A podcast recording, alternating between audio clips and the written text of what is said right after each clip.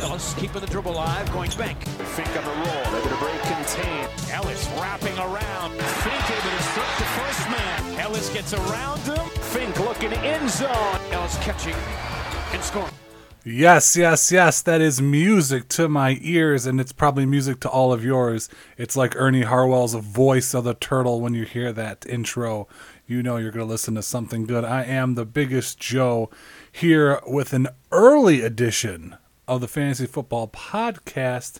I'm going to be doing this. Uh, I got a little more time on my hands than I'm used to, so I'm going to create some content and make some uh, podcasts leading up to the season. This is going to be the Big View Sports Fantasy Podcast.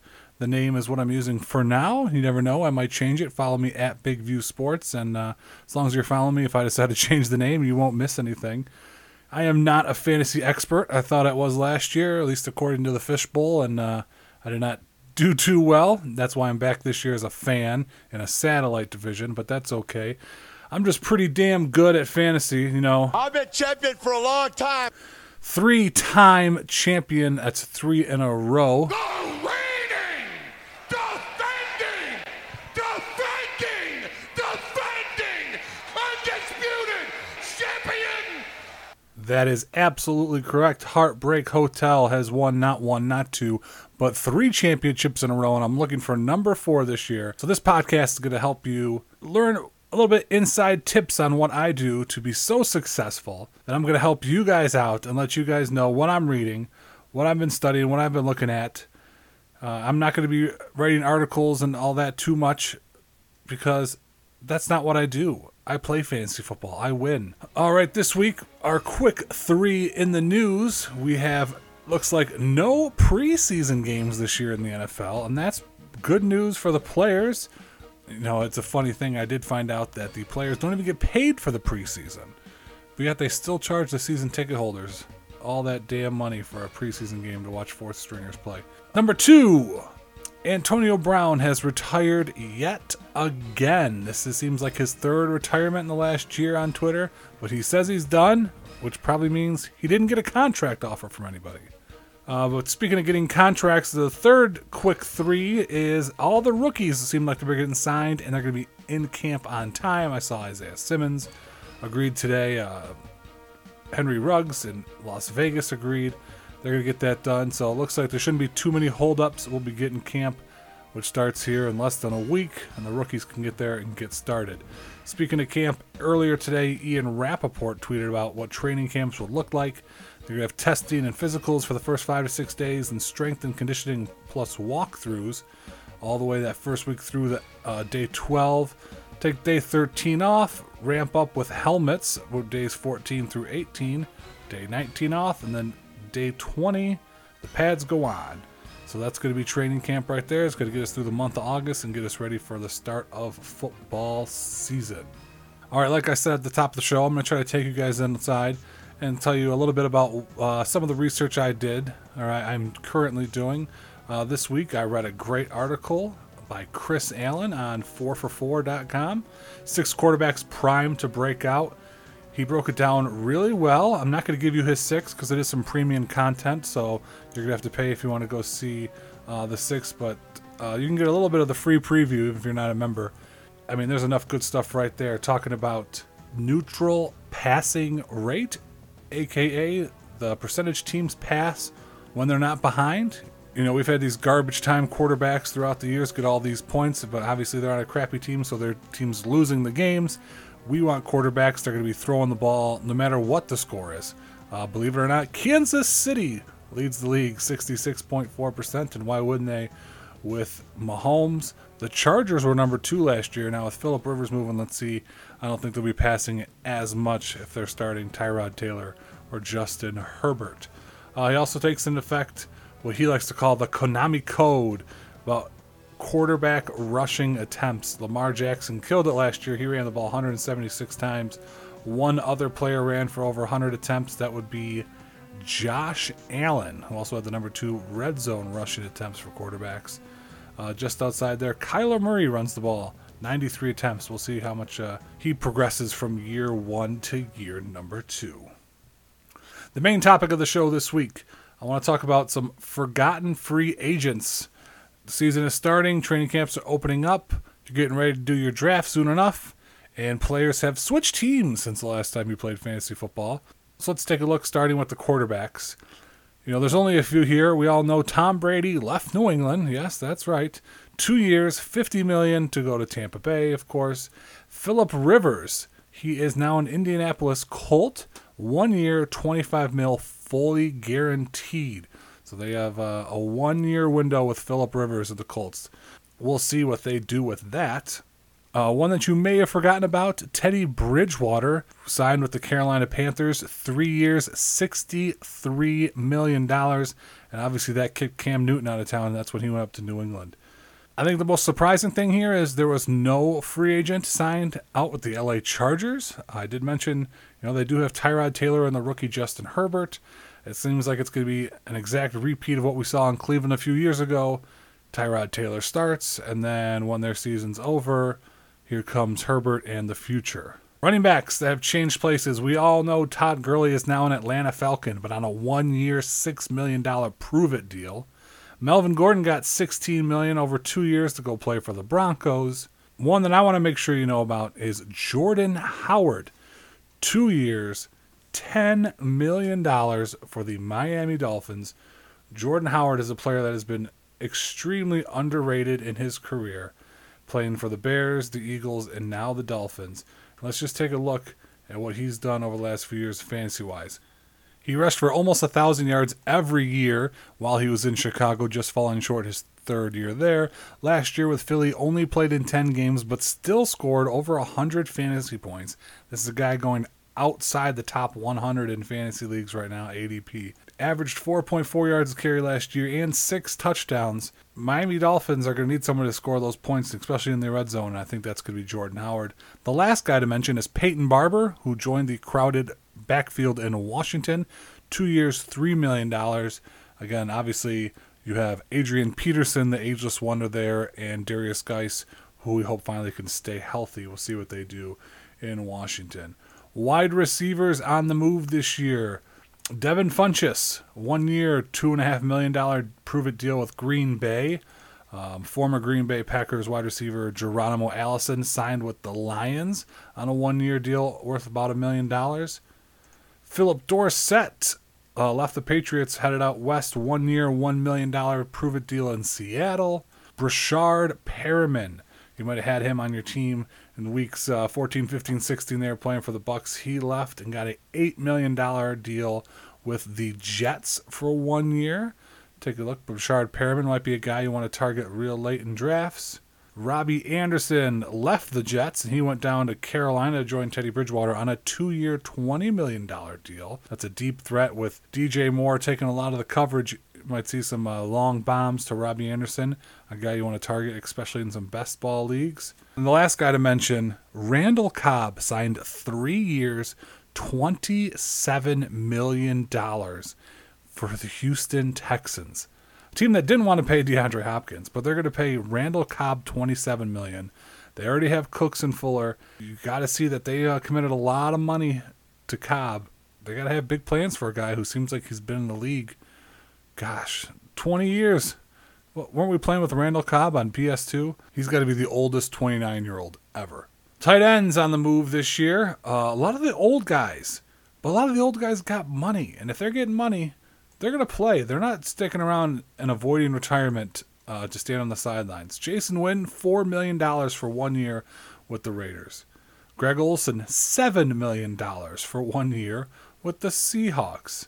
Jimmy Graham got a two-year deal worth sixteen million dollars from the Bears, and then they added like eight more tight ends. Who knows what's going on in Chicago? And lastly, Tyler Eifert got a two-year deal worth fifteen million dollars in Jacksonville. These veteran tight ends, they're not staying in shape to watch from the sidelines. They're playing. They're going to score some touchdowns. Are they the tight end you want to start every single week? Absolutely not. But if you had Whitten and Olsen, you're going to hit a couple home runs. They're going to score some touchdowns. They're going to get you three catches, forty-four yards, and a score. Hey, that's ten points. That's what you need. So, no, it's not going to be week in and week out. They're not going to get you Travis Kelce points, but as free as these guys are, you're going to get a couple weeks out of them.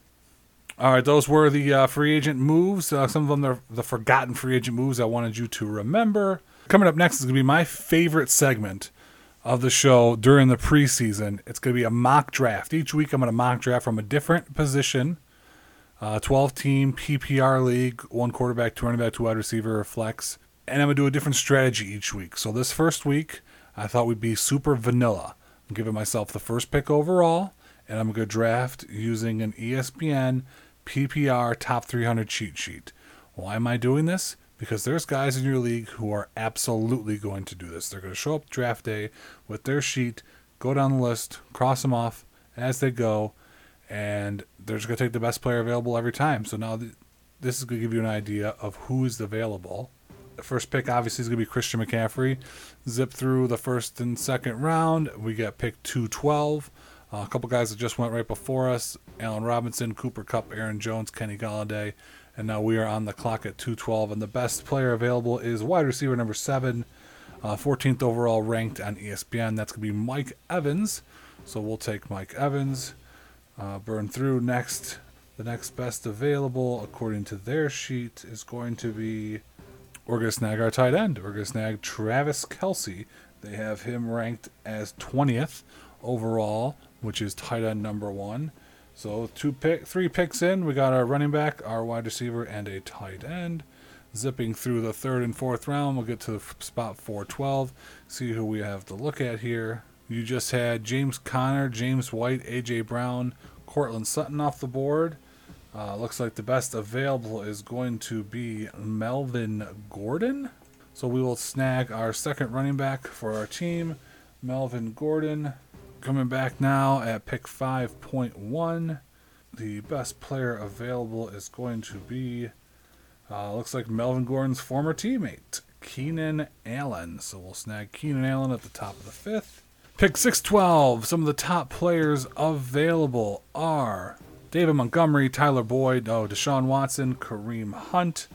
Looking at E S P N's top three hundred list, the best available will be David Montgomery. They have him a higher than Kareem Hunt, one spot. So we're going to take Montgomery there at six twelve. All right, so then does that mean we take Kareem Hunt next at seven one? And that is our fourth running back, and we'll be set on running backs. So through seven rounds, we have Christian McCaffrey, Melvin Gordon, David Montgomery, and Kareem Hunt. I loaded up on running backs early. Looks like we're set there. Wide receivers, we got Mike Evans and Keenan Allen, and we do have Travis Kelce as our tight end. So now we are at pick eight twelve. The Hunter Henry, Darius Geis, Matt Breida, Sterling Sharp. Um, Sterling Sharp. Sterling Shepherd is available. We'll take a look at the wide receiver position, and it's going to be Sterling Shepherd. They have, E S P N has him ranked at number ninety-four. Which is wide receiver thirty-eight overall, so that will be our pick. So now as we move on to pick nine point one, we'll just probably get our fourth receiver here and uh, call it a day. Top receivers available, Slayton, Miller, Sanders, uh, free agent on the move. He's uh, He is now at the New Orleans Saints, and Mike Williams. I'm not going to take Mike Williams as much as I like him just because we already have Keenan Allen. We don't want to have too much stock in one team. Uh, looks like come, going off of E S P N's list, the best player available will be, oh, I'm not going to take Slayton because I just took Shepard. We don't want two giant receivers. Do, do, Emmanuel Sanders, one oh two, wide receiver forty-six. All right, I'm not going to stick here and go through the whole draft, but as we come up on uh, what would be pick ten twelve, uh, I'm going to have to get my quarterback. So if you wait this long to the tenth round to get a quarterback, there are still some wonderful options. Stafford, Rodgers, Daniel Jones, Roethlisberger. I am in Detroit, so that means I know how good this player is. Aaron Rodgers will be the pick. He has torched the Lions my entire life, so that's going to be the last pick of round ten. And just to take a look at the roster as we close it out through ten picks, I have Rodgers as the quarterback, Christian McCaffrey, Melvin Gordon, David Montgomery, Kareem Hunt as your running backs, Mike Evans, Keenan Allen, Sterling Shepard, Emmanuel Sanders as the wide receivers, and Travis Kelce is your tight end. Not a bad looking team overall. A little weak at the wide receiver position, but you still have Mike Evans, who should have a big year, and Keenan Allen as well. So, you know, if you're going to go chalk off the sheet and you get the number one pick, it's not terrible. It's not great, but that's what it looks like. And now to take a look at the league updates uh, in the Big View Sports Keeper League. Um, with covid nineteen and all the uncertainty going on, the expanded rosters are still being finalized. There are some options out there. I don't want to expand the rosters too much to alter the draft. Our league likes to have active waivers, so there won't be anything too crazy.